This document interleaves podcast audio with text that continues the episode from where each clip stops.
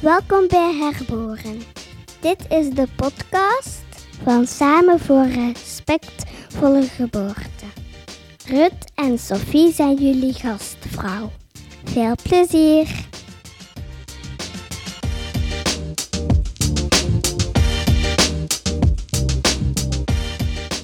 Welkom allemaal bij een nieuwe aflevering van Herboren. Ik zit hier vandaag met Ruth en Julie.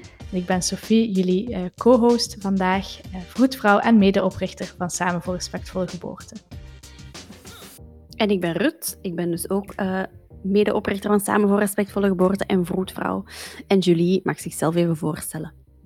Hoi, dag Ruth en Sophie. Bedankt voor de uitnodiging eerst en vooral. Ehm, ik ben Julie Schurregs. Ik ehm, ben een kunstenaar, een fotograaf. En voilà. Alright, tof. Tof dat je er bent. Ik wil even kaderen voor ons luisteraars. Julie had ons een mailtje gestuurd met een mega fascinerende uitleg over wat ze allemaal doet en wat ze belangrijk vindt. Uh, daar gaat ze nog meer over vertellen vandaag. Um, en Sofie en ik waren echt wel geïntrigeerd en we wilden graag een keer babbelen met elkaar. Um, maar waarover, hè? Waarover? We hebben het nog altijd niet gezegd. het wordt duidelijk. Um, ik ga beginnen met de klassieke vraag. En dat is, wanneer, Julie, is er een moment geweest in je leven dat je je herboren hebt gevoeld? En je mocht dat breed bekijken of wat kleiner bekijken. Oh, dit is een heel duidelijk moment. Um, het is eigenlijk, ja, ik, ik bundel het een beetje samen tijdens mijn zwangerschap en de, de geboorte van mijn dochter ben ik toch wel herboren als vrouw. Ik uh, was ook nooit iemand die kinderen wou. Totdat ik plots 30 werd en toen wou ik wel heel graag een kind. Um, en ja, door dat zwanger zijn um, heeft mij echt wel laten inzien hoe dat vrouwen bekeken worden in de maatschappij als zwangere vrouw, als moeder. en dat is helemaal anders dan als jong meisje zonder kinderen. En ik ben fotograaf, ik ben een heel visueel persoon. En uh, tijdens mijn zwangerschap ben ik dan op zoek gegaan naar hoe dat wij worden afgebeeld. Um, en ook hoe dat de geboorte wordt afgebeeld. En voilà. En toen moest het anders. En toen moest het anders, ja, inderdaad. Absoluut. Wilt je ook vertellen hoe dat je het zelf anders hebt willen doen, of hoe je het nu anders doet, wat dat de voor- en de na was?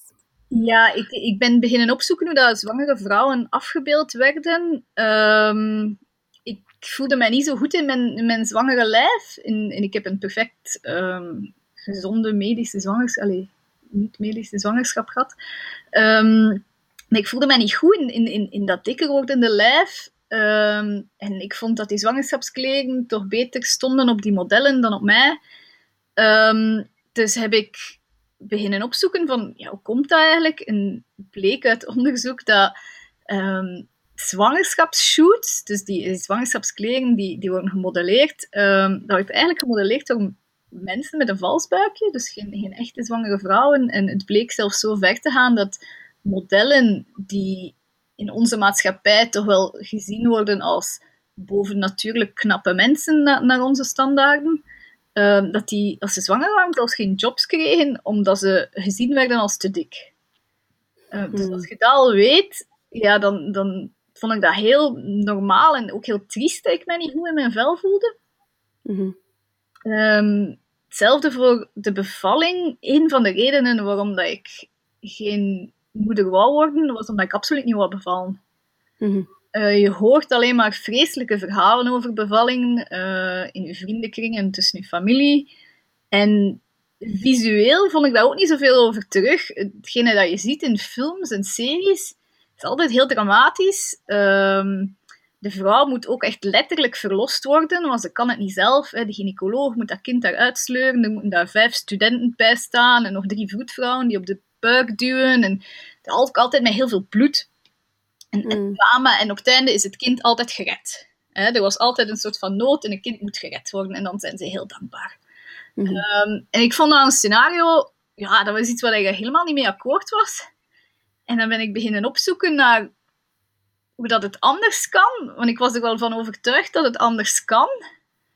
En dan ben ik um, terechtgekomen bij, bij natuurlijke bevallingen en, en thuisbevallingen en, en ja, dat visuele aspect daarvan ook heb ik ook zitten opzoeken. En ik ben uiteindelijk op Instagram terechtgekomen bij uh, een heleboel mensen die er eigenlijk hetzelfde over dachten en die een hele beweging in gang hebben gezet om bevallingen te tonen uh, aan andere mensen, zowel filmpjes als foto's.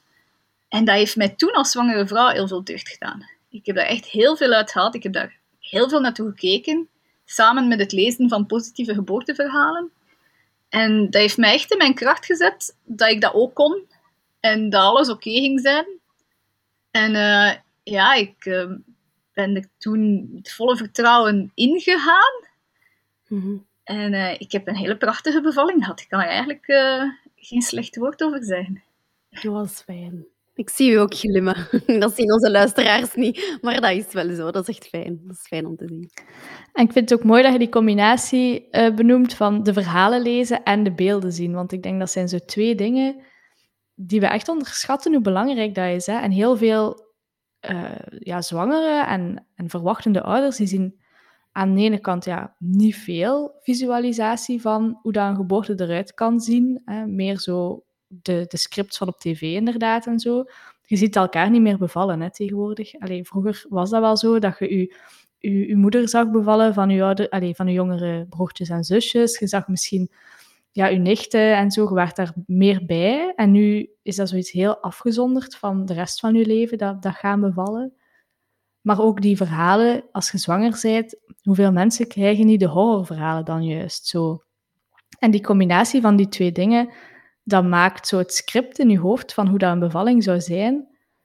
En dat, dat, dat heeft heel veel impact. Ik denk dat we dat onderschatten, wat dat, dat doet met u, om die verhalen, als je juist bijvoorbeeld je eigen mama, als je eigen mama je...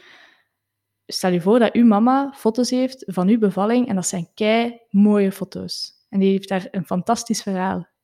Ik denk dat dat je veel vertrouwen geeft om zelf naar die geboortes toe te gaan. Veel meer dan, uh, dan als uw mama een negatieve ervaring heeft gehad of, of dat er niks van beelden van zijn. En dat geldt voor andere mensen ook. Hè. Maar ik denk dat je eigen mama natuurlijk wel een, een extra speciale impact heeft voor uw vertrouwen in uw eigen bevalling uiteindelijk.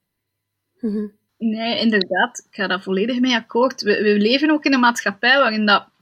We zijn heel erg vervreemd van alles wat dat medisch is en ziekten en dood. En dat wordt allemaal heel, heel geïndividualiseerd. Um, vroeger inderdaad leefden we ook meer in, in, een soort van community waarin dat je veel meer bevallingen zag. Dat heb je inderdaad niet.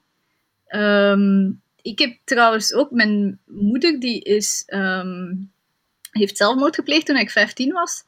En dat is eigenlijk mede doordat ze twee keer ingeleid is geweest en twee keer postnatale depressie heeft gehad. En ze is daar eigenlijk nooit echt uitgekomen.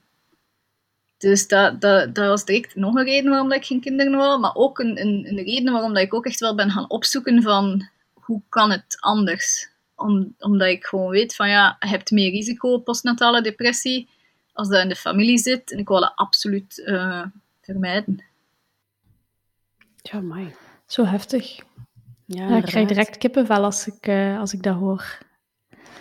En inderdaad, die postnatale depressie, dat is ook iets dat, dat je niet echt ziet soms. Hè, van, je hoort dat wel, dat mensen postnatale depressies hebben. En dat, dat is wel vaak dat dat voorkomt. Zeker alleen meer en meer, denk ik ook. Ook juist omdat we zo geïsoleerd zijn van elkaar.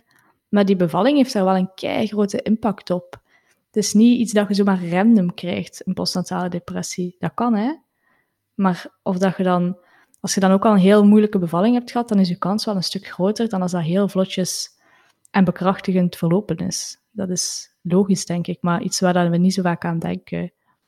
Nee, inderdaad. Maar daarom dat ik ook specifiek sprak over die positieve geboorteverhalen, omdat jullie hebben het er zelf al over gehad in een andere ehm, podcast van de geboorteverhalen en dat het precies um, om ter slechtst verhaal is. Hè, als je zo tegen vrienden en, en familie spreekt, ja, maar bij mij was er dit gebeurd. Ja, bij mij was het wel heel dramatisch. En ja, terwijl dat, dat, dat helpt niemand. Hè? Zeker niet als zwangere vrouw die, die op, op het punt staat om te bevallen. Ja, dat, dat heeft u alleen maar schrik. Um, ja, absoluut. Ik denk dat positieve verhalen en voor mij ook dat visuele daarbij is ook heel belangrijk, omdat ja, ik, zie gewoon graag dingen. Ik moet dingen zien, dan, dan weet ik hoe dat in elkaar zit. En dat, die combinatie van die twee heeft echt wel voor mij heel veel geholpen om, om dat, ja, dat een plaats te geven en daar klaar voor te zijn en te zeggen van ik kan dit ook. En dat gaat goed gaan en dat gaat... ehm, ja, daarom, ik heb ook ehm, een boek gemaakt over mijn bevalling. Eh, omdat ik zodanig overtuigd was van die kracht van die fotografie, dat ik ehm, ja, dat wou delen met de buitenwereld. Dus ik heb eigenlijk mijn vriend, die ook fotograaf is, de opdracht gegeven om foto's te nemen tijdens de bevalling. Ik heb hem echt zo gezegd van, mijn taak, baby op aarde brengen, jouw taak, foto's nemen. Ehm, die heeft dat dan ook gedaan. Eh, ik heb die daarna ehm, dan gezien. was helemaal niet tevreden mee. Ja. Eh, omdat ik had een bepaald idee in mijn hoofd, eh, een bepaalde stijl van fotografie, dat hij helemaal niet zo heeft gefotografeerd, want hij is natuurlijk een andere fotograaf dan ik. Ehm, maar ik heb die dan wel later naar mijn hand gezet door die eh, daarop in te zoomen en die te kroppen. En, en ik heb echt eh, een focus gemaakt op mijn gezicht.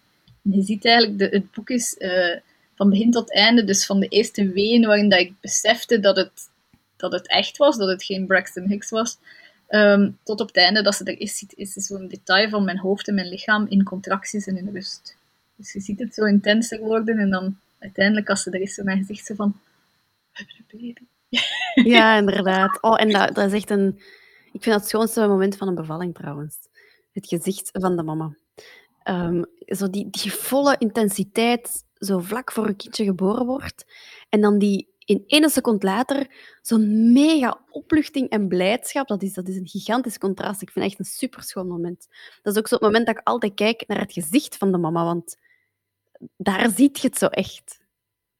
Ja, ja, dat herken ik wel. Ja, nadat ik die foto's had gezien van mijn eigen bevalling, wou ik echt heel graag zelf bevallingen gaan fotograferen. Ja.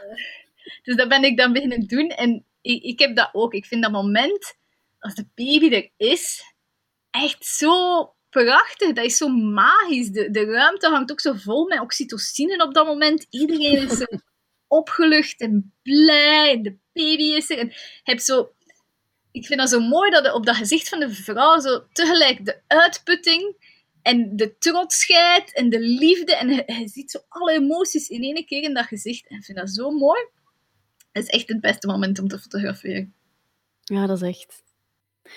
Ik ben nu aan het denken of dat altijd zichtbaar is op een gezicht. En dat weet ik niet direct, maar ik herinner me de meest uiteenlopende bevallingen die ik heb gezien, gaande van heel respectvol, zoals wij het bekijken, als veel minder respectvol. Maar dat moment is er toch altijd wel, in meer of mindere mate. En ik moet juist denken aan de mama's die dat moment moeten missen, omdat het kindje bijvoorbeeld direct wordt weggenomen omdat het uh, moet gereanimeerd worden of omdat het een premature geboorte is en meteen moet, moet uh, bekeken worden. En, maar zelfs en hoe... dan zie je een verandering, vind ik. Zelfs dan. Dat is waar. Ja, Er, er is, dat, en dat kan heel kort zijn, hè, maar... Ik, dat, ja, ik weet het niet.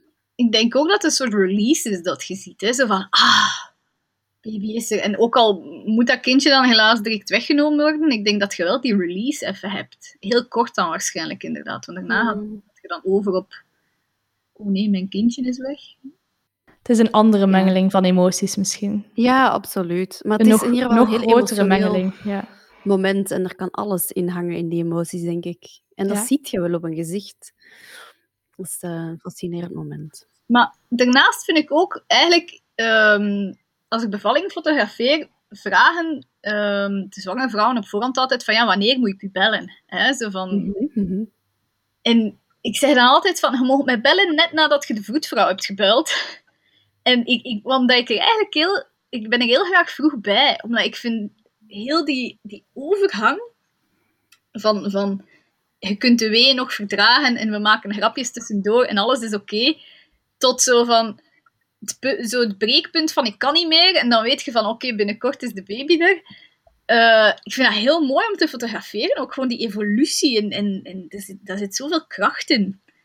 En, en zelfs ook de baby die, die dan uit de vagina komt, dat is zo- zo'n krachtig moment. Dat is super mooi. Dat is.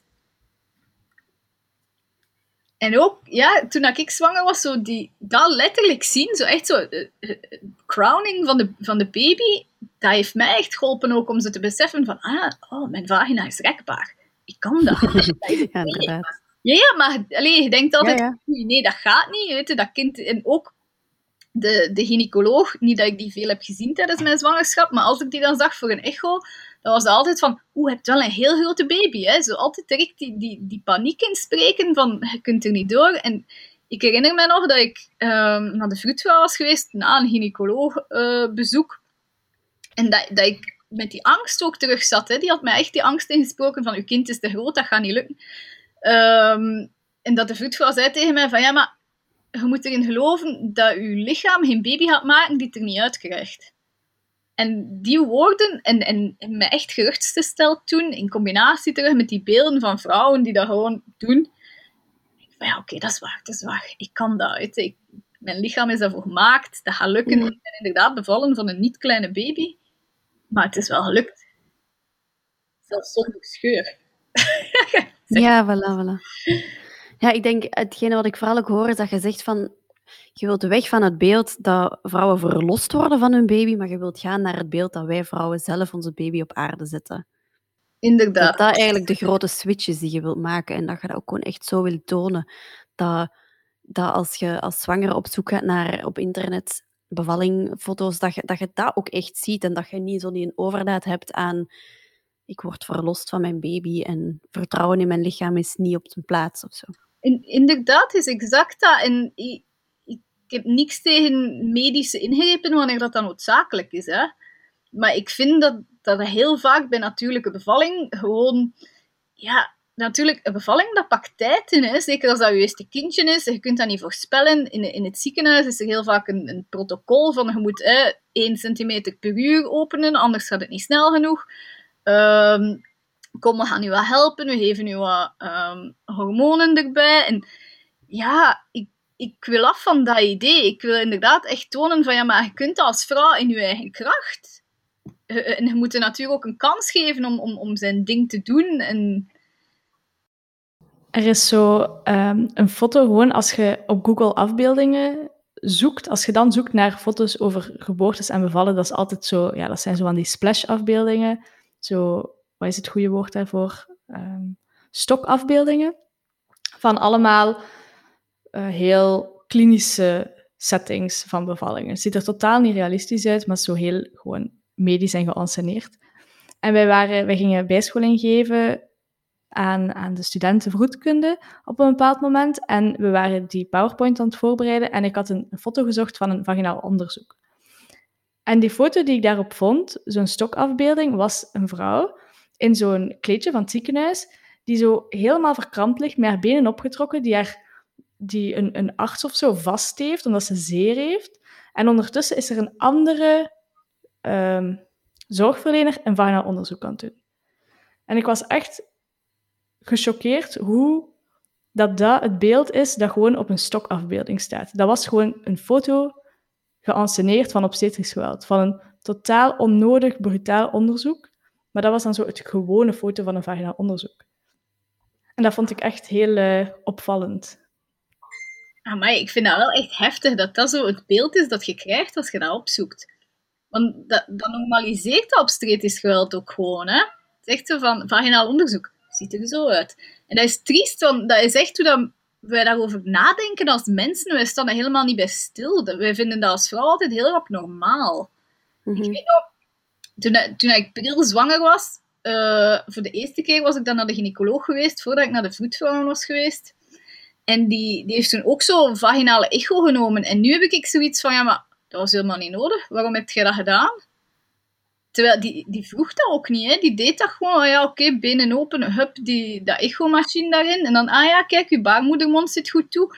En daar, maar ik was toen acht weken zwanger. Zelfs niet, denk ik, zes of zo. Dus dat, ik heb zoiets van, ja, maar dat was helemaal niet nodig. Kunt je mij dat ook niet gewoon vragen? Hmm. Zo van, wilt je dat? Is dat iets dat je... Nee, gewoon niks. En zelfs in de, in de wachtzaal van de gynaecoloog ging daar dan ook al een, um, een poster met zo reclame voor vaginal rejuvenation, hè, om, om je vagina strakker te maken naarmate dat je ouder wordt, of postbevalling. En dan denk ik van, ja, maar jongens, waar zijn we mee bezig? Het is toch helemaal niet oké om zo reclame te maken daarvoor in een wachtzaal van een gynaecoloog? Ja, ik vind dat echt, dat is degoutant gewoon, hè. Dat zou echt niet, niet mogen. Dat zou gewoon niet wettelijk mogen zijn dat je daar, vind ik, als zorgverlener zulke reclame hangt. Want ik vertelde daar juist ook dat ik via via ook hoorde van een vriendin van mij, haar gynaecoloog, waar dat er ook uh, ja, reclame lag in de wachtzaal voor labiaplastie, voor kleinere schaamlippencorrecties. Uh, en dat die, die arts haar dan effectief onzeker ging maken over haar schaamlippen om zijn aanbod aan plastische chirurgie te gaan uh, verkopen eigenlijk. En dat is gewoon, dat is echt degoutant dat zoiets kan. Die combinatie sowieso al van uh, gynaecoloog zijn en dan voor wat extra centjes te verdienen, schaamlipcorrecties doen, vind ik sowieso al uh, dubieus. Maar daar dan nog reclame voor maken door ja, subtiel of minder subtiel uw patiënten onzeker te gaan maken over hun eigen uiterlijk, dat kan echt niet zijn. Ja, dat is echt degoutant. Ja, dat vind ik, ja, zo'n dingen vind ik echt niet oké. En ik, ik, denk, in mijn werk in het algemeen zijn dat zo'n dingen waar ik echt tegen wil, wil vechten. Ik wil ook gewoon het vrouwelijk lichaam terug normaliseren. Dat we afstappen van die standaard van klein, jong meisje met een strak lichaam. Ik bedoel, modellen van in de, die 17 jaar zijn, moeten zich dan voordoen alsof dat ze 40 zijn. En vrouwen van 40 voelen zich dan slecht als ze er niet zo uitzien. Ik bedoel, dat is gewoon absoluut niet oké. En ja, ik wil daar in mijn werk van afstappen. Daarom ook, ik heb niet enkel bevallingen gefotografeerd, ik heb ook vrouwen postpartum gefotografeerd. Ik ben zelf inclus. Um, ik heb bijvoorbeeld aan mijn zwangerschap een buik vol streamen overgehouden. Um, die heb ik ook gefotografeerd. En ik vind die foto heel mooi. Um, objectief gezien. Als ik dan naar mijn eigen buik kijk, denk ik, oh shit. Mm. Dus ja, dat, dat is dat zijn zo van die dubbele standaarden. Hè? Want zelfs ik als fotograaf, wetende dat alles gefotoshopt wordt en, en dat eigenlijk het grote deel van wat je ziet in de reclame en op televisie, dat dat vals of vol schmink is, um, wil dan vechten voor een meer body positivity image, maar tegelijkertijd voel ik me ook wel nog slecht in mijn eigen postpartum lijf. En dat is omdat we zodanig gebrainwashed worden dat we er inderdaad zo jong en strak moeten uitzien, dat ja. Maar ja, natuurlijk, we leven ook in een maatschappij die wil dat we ons slecht voelen, want anders kunnen ze ons niks verkopen. Want... Ja, inderdaad. Ja, dat is echt zo, hè. Want ja.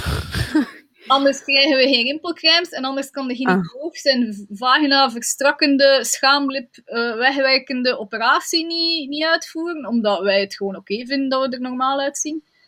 Uh, dus wij worden daar zodanig als vrouw op gehamerd. Zeker als je ouder wordt en moeder bent. En je moet direct uh, in je oude jeans passen na de bevalling. En dan denk ik van ja, het loopt vaak niet zo. Hè. Het doet mij ook denken aan, aan mijn stages als student in ziekenhuizen. Dat er dan soms mama's waren die onzeker waren omdat het niet meer gelukt was om een helemaal proper kaal te scheren voor de bevalling. Die zich dan onzeker voelen naar de zorgverleners en zo die dat gaan zien. Of die dan ja, een man of zo laten scheren omdat ze er zelf niet meer aan geraken. Maar gewoon puur voor de bevalling zelf, omdat, omdat je toch kaal moet zijn. Zo, terwijl, ja, er zijn wel andere dingen die, die relevanter zijn op dat moment. En ik vind het dan zo erg dat mensen zich echt in bochten wringen. Want je schaamhaar afscheren met een grote zwangere buik, dat is echt niet evident. En als dat dan is om iemand anders te plezieren, een zorgverlener, dat is toch... Ja, dat, dat is echt een... Niemand heeft dat gevraagd. Hè. Dat is echt door beeldvorming en zo, dat dat mensen het idee krijgen dat dat moet of dat dat verwacht wordt om dat te doen. Ja, ja ik, ik, vind, zie, ik vind dat type verhalen, ik vind dat echt triest. Ik vind het echt triest dat vrouwen denken dat ze, zelf, dat ze zichzelf moeten scheren voor, voor een gynaecoloog. Hmm. Ja. Ja, ik vind dat ook heel triest. Um, en tegelijkertijd denk ik, is dat ook wel um, normaal op een bepaalde manier dat we dat denken. Ik bedoel, we zijn als vrouwen worden grootgebracht met een bepaald beeld. Um, dus uiteraard denken we dat we dat moeten doen. Um, ja. In die zin kan ik daar ook wel met mildheid naar kijken. Dat ik denk van ja, dat is ook niet iets individueel of zo. Dat is, dat is een beetje groter dan onszelf. En ik denk dat als we ons daarvan bewust kunnen worden of kunnen zijn, dat een heel deel van onze keuzes over ons lichaam en onze gevoelens daarover ingegeven zijn door iets veel groter dan onszelf, dat dat niet hoeft, dan mag dat ook gewoon zijn wat het is. En tegelijkertijd, we mogen ons ook slecht voelen over ons lichaam, omdat dat wordt ingegeven door de maatschappij. Dat is ook gewoon wat het is. We moeten niet boos zijn op onszelf omdat we dat doen, denk ik. Ehm, ik hoef niet boos te zijn op mezelf omdat ik vind dat ik hangborsten heb of zoiets. Ja, dat is gewoon wat het is. En er wordt mij ingegeven dat de perfecte borst een bepaalde maat is, lekker strak, met een kleine tepelhof. En dat is dan hut van hut. Die van mij zien er heel anders uit. Soms voel ik me daar wat minder goed over. Soms vind ik dat ook helemaal prima. En Ja. dat mag allemaal. ik volg je daarin, maar ik ben wel overtuigd dat wij als, als mens een, een veel bredere beeldvorming moeten hebben van wat, hoe dat een normale borst of een normale vulva dat Mijn Sure. hang- hangen de ehm, foto's van mezelf waarin dat je mijn borsten ziet. En ik heb echt al meerdere mensen horende commentaar gegeven over wauw, dat tepelgrof is keigroot en super donker. Ik vind dat echt vies. Of lelijk. Of iemand heeft mij ook gezegd van, dat ziet er pijnlijk uit. Eh, Pijnlijk. ja, pijnlijk. Ik weet niet van waar dat, dat kwam. Het was eh, een dame die, nog, die zelf geen kinderen had. Ehm, ze vond dat dat er pijnlijk uitzag. Oké. Maar, eh, dus, en dat zijn dingen, ja, weet je, ik vind mijn tepelhof, als dat gigantisch groot is, net voor de bevalling, ook niet zo mooi. Maar het is wel wat het is en het heeft ook wel een, een, een natuurlijk doel. Het feit dat mijn tepels zo donker zijn geworden, is gewoon om mijn kindje te helpen met de borstvoeding. En dan langs die kant vind ik dat dan wel weer heel mooi. Dat de natuur zo in elkaar zit, dat de natuur dat zo bedacht heeft van, ah, we gaan daar eens wat meer pigment in steken, want uw kindje ziet niet goed. Dus we moeten contrast hebben, dus we gaan dat zo op. Allee, als je het zo bekijkt, ah, is dat dan toch een fantastisch gegeven. En ik vind dat we dat... Ja, we moeten, we moeten onszelf er meer in educeren, denk ik dan. Van, ja, grote tepelhoven zijn er. Met een reden, net na de bevalling. Ehm, en ook gewoon fysisch gezien. Je hebt mensen met grote borsten, je hebt mensen met kleine borsten, je hebt strakke borsten, je hebt hangborsten. It's all good. Eh, ja, maar dat wordt zo weinig gezien in de maatschappij. We gaan echt zo voor de, de ene look dat we besloten hebben van dit is het schoonheidsideaal. En ja, dat moet anders. Ja, en Dat moet anders. Yep. wat dat je zei, Ruud, van dat, dat we daar met mildheid naar moeten zijn, naar de personen die je zo voelen, dat, ik vind dat helemaal juist. Ik denk dat juist het gesprek dat we hebben over beeldvorming, ik zie daarin veel meer een, een deel van de oplossing dan in het forceren van iedereen moet nu super positief zijn over het lijf dat hij heeft. Juist door het verbreden van de, het- hetgeen dat je ziet en, en alle opties, niet enkel één soort lichaam of één soort tepel of wat dan ook, maar juist door veel meer variatie te zien, ik denk dat dat heel behulpzaam is. Veel meer dan inderdaad te zeggen. En nu moeten we allemaal super, super happy zijn met ons lijf. En moeten we daar heel de dagen vieren. Want dat is, dat is wel veel gevraagd. Ja, inderdaad. En zoals ik zei, ik, ben nu nog 10 kilo boven mijn pre-babygewicht, zoals ze dat zeggen. Ik voel me daar ook eigenlijk helemaal niet goed bij. Ik vind mijzelf een beetje te dik. Maar langs de andere kant neem ik ook wel foto's van mezelf en vind ik ook wel dat dat gezien moet worden, juist eh, door hetgene dat jij zegt, Sophie. En hetzelfde van dat scheren. Als jij u als vrouw wilt scheren omdat jij dat fijn vindt, by all means, go for it. Ehm, maar dat is niet, ik vind het jammer als meisjes van, van 15 jaar zich onder druk gezet voelen om zich te scheren en vinden, vinden dat een vulva niet mooi is, omdat hun binnenste schaamlippen hangen. En inderdaad, zoals dat gezegd, Sophie, dat is hetgene wat we willen tegengaan. Dat je niet goed voelen als, als jonge tiener in je vel, omdat je, omdat je denkt dat je er niet uitziet als de rest.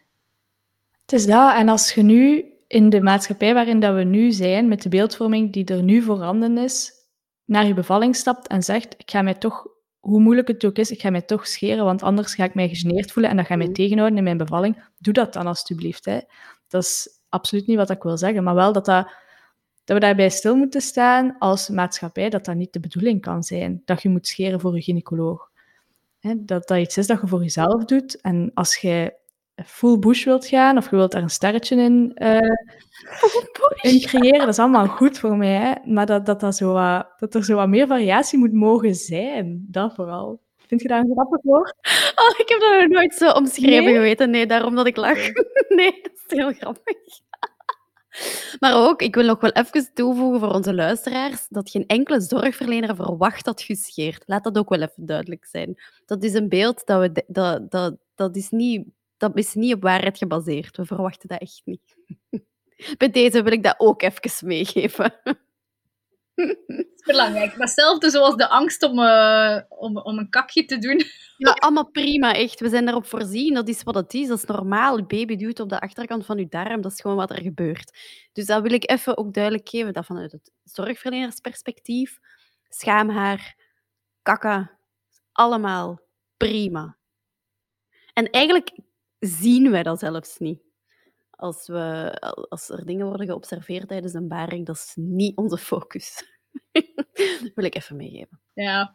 ja, ik heb wel ik heb van één iemand toch een commentaar gehad op een foto van mijn streamen met schaamhaar, want ik laat mijn schaamhaar staan. Eh, Full bush.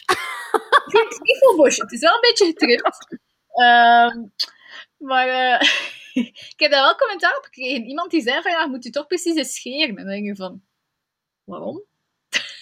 Maar. Ja, ja. Dat, zijn zo, dat, wekt, dat wekt blijkbaar dingen bij mensen op, zo eh, grote tepels en schaamhaar. Oeh. Eh, We zijn ook gewoon echt preuts, hè.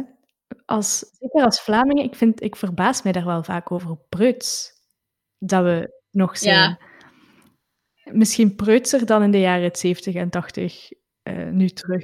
dat is ook zo. Ik, ik, ik heb heel erg het gevoel dat wij qua preutsheid terug achterwaarts gaan. Hè? Dat is echt een bepaald moment dat je de freedom movement en eh, iedereen feesten en seks.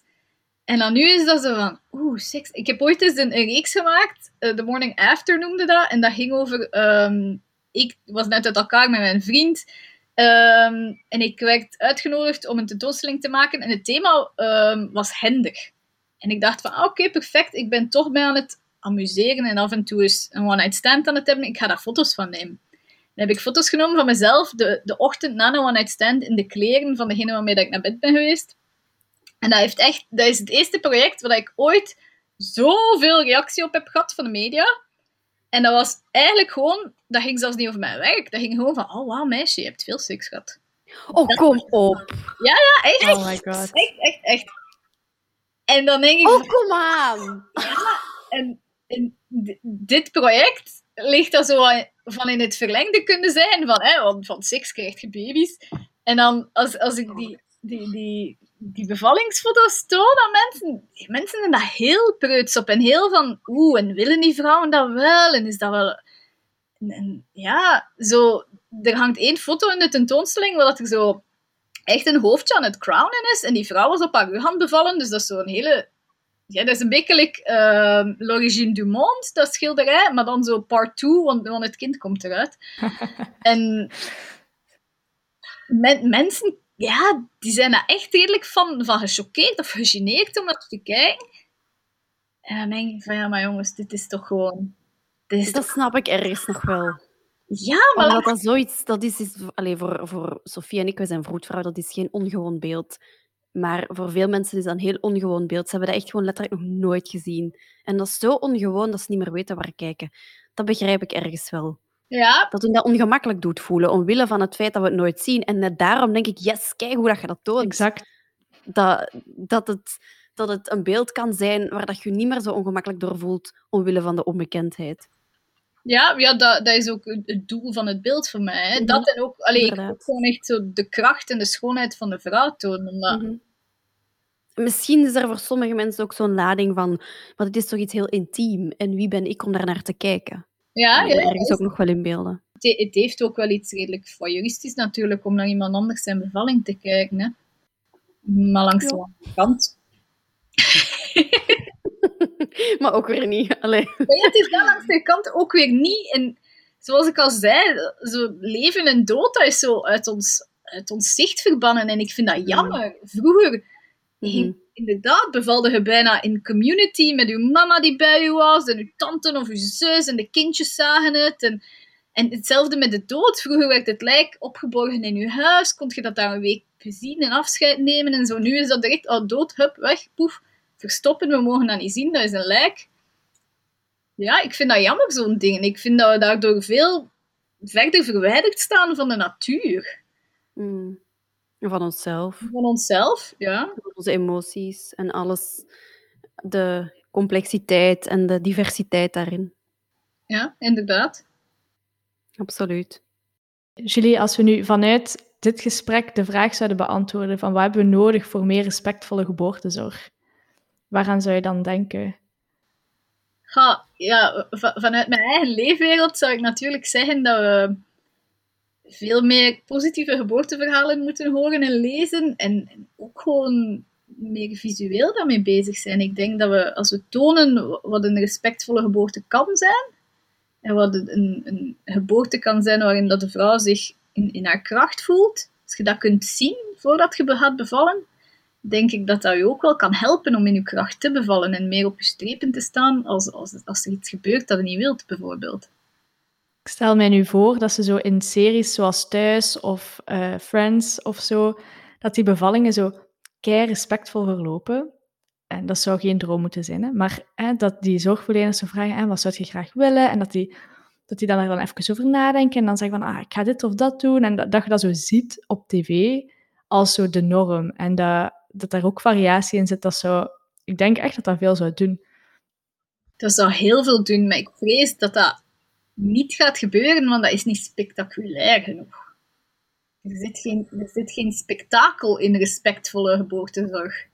En wat je op tv wilt zien, is drama en spektakel. En Ja, dan, dan moet het zo Dus een romantische ik- scène zijn, zoals zo de, de liefdescènes of zo. Ah ja, maar dat, ja, misschien in een romantische scène inderdaad, want zoals ze zeggen, gets the baby in, gets the baby out. Hè. Zeker. Dus eh, Zou het ook spektakel zijn, geef toe. Een, een, eh, een bevallingsscène gelijk een romantische scène, kom op. ja, of is ongezien, een bevallingsscène waar- waarbij dat de papa aan de borsten van de mama zit. bijvoorbeeld. De Kijk, spektakel. Go, go. Hè, dat is het. Eh, eens een mailtje moeten sturen naar VTM. Als iemand dit oppikt tijdens de podcast, dit hoort, het is een warme uitnodiging. Je mocht daar een beetje mee experimenteren. We hebben vele ideeën. Als je suggesties Dat nodig ook. je helpen. Als mensen uw foto's willen zien, eh, waar kunnen ze dat dan doen, Julie? Ehm, ja, sowieso op mijn Instagram-pagina en op mijn ehm, website. Eh, maar momenteel nog tot ehm, 2 januari ook in Musee in Oostende loopt de tentoonstelling eh Birth of a Mother. Die dus echt ehm, bevallingen en postpartum mama's toont. Ehm, daarnaast heb ik ook dat boek gemaakt, die noemt Meer. Daar kun je mijn werk ook in zien. Dat is wel specifiek gewoon mijn bevalling. In de tentoonstelling ziet je mezelf en andere vrouwen. Alright, super. Ik ga deze gegevens ook noteren onderaan de aflevering, dus je moet er nu niet notities nemen, beste luisteraars. Je kunt daar gewoon doorklikken. Ehm, dan kunt je Julie haar werk bewonderen. En contact met haar opnemen, moest, dat, moest je dat willen, naar aanleiding van wat ze heeft verteld. Alright. Dikke merci, Julie, om Tof, daarover te merci. praten. Ja, het is een interessant onderwerp. Hè? Ik vind, eh, ik vind het heel leuk dat je u aangeboden hebt om er met ons over te komen praten. Hey, ik ben heel eh, blij dat jullie ingegaan zijn op mijn hele lange mail. Nee, nee, super. Echt. ehm, ik hoop dat het anderen kan inspireren om hiermee aan de slag te gaan. En eh, als er mooie dingen uitkomen, we willen altijd erin meedelen. Dus eh, laat maar horen, beste luisteraars. En aan de luisteraars misschien nog een laatste ehm, verzoek. Als jullie het fijn vinden om naar Herboren te luisteren, dan vinden wij het ook fijn om daarvan te horen. ehm, door een review of door iets te laten weten op Instagram of op Facebook. We vinden dat heel tof om eh, feedback te krijgen van jullie. Ook als je inspiratie hebt, ehm, verzoekjes hebt over wat dat je graag nog zou horen, laat maar horen. Tot de volgende keer. Bedankt